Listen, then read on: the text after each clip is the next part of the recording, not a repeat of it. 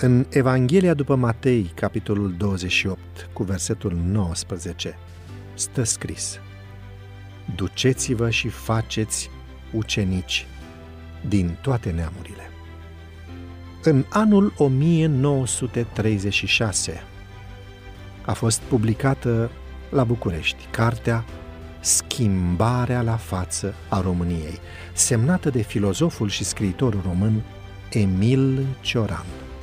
La 25 de ani, cât avea când a scris cartea, Cioran a întreprins o căutare remarcabilă. A încercat să vadă care este locul României între civilizației lumii, în special europene. Și nu i-a luat mult să constate că România este o cultură mică. După această constatare, autorul a căutat răspuns la cea mai grea întrebare. De ce suntem atât de mici când avem intelectual de talia lui Eminescu, Pârvan, Iorga și alții? Răspunsul doare, nu numai pentru că este adevărat, ci și pentru că sună profetic. Autorul spune că România n-a avut conștiința misiunii ei în lume.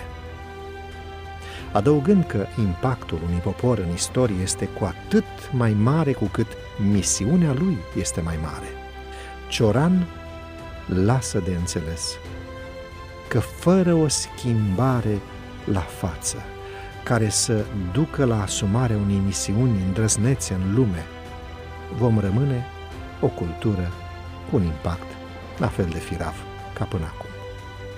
Să vorbim însă de Biserica Adventistă din spațiul românesc. Care este impactul ei? Este o cultură religioasă la fel de mică precum și peticul de hartă pe care se află? Dacă la ultima întrebare înclinăm spre un răspuns afirmativ, să ne punem cealaltă întrebare.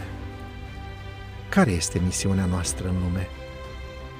Să ne amintim că impactul este proporțional cu mărimea misiunii noastre. Răspunsul nu este altul decât cel din Matei, capitolul 28, cu versetele 19 și 20, care ne arată coordonatele spațiale și temporale ale misiunii noastre. Citez. Duceți-vă și faceți ucenici. Populația țintă este formată din, citez, toate neamurile, pe care să le învățăm să păzească tot ce a poruncit Isus. Iar durata misiunii se întinde, citez, până la sfârșitul veacului. Se poate ceva mai cuprinzător? Desigur că nu. Ni s-a încredințat cea mai vastă misiune posibilă. De ce, având o trimitere cu coordonate atât de intense, nu avem un impact pe măsură? Oare pentru că nu ne-am asumat toate dimensiunile acestei lucrări? Să remarcăm că porunca să faceți ucenici este o metaforă școlară. Ucenicia și școala sunt tot una. Ceea ce ne cere marea trimitere este să educăm atât formal, adică instituțional, cât și informal, adică neinstituțional, peste tot în lume, până la revenirea lui Isus.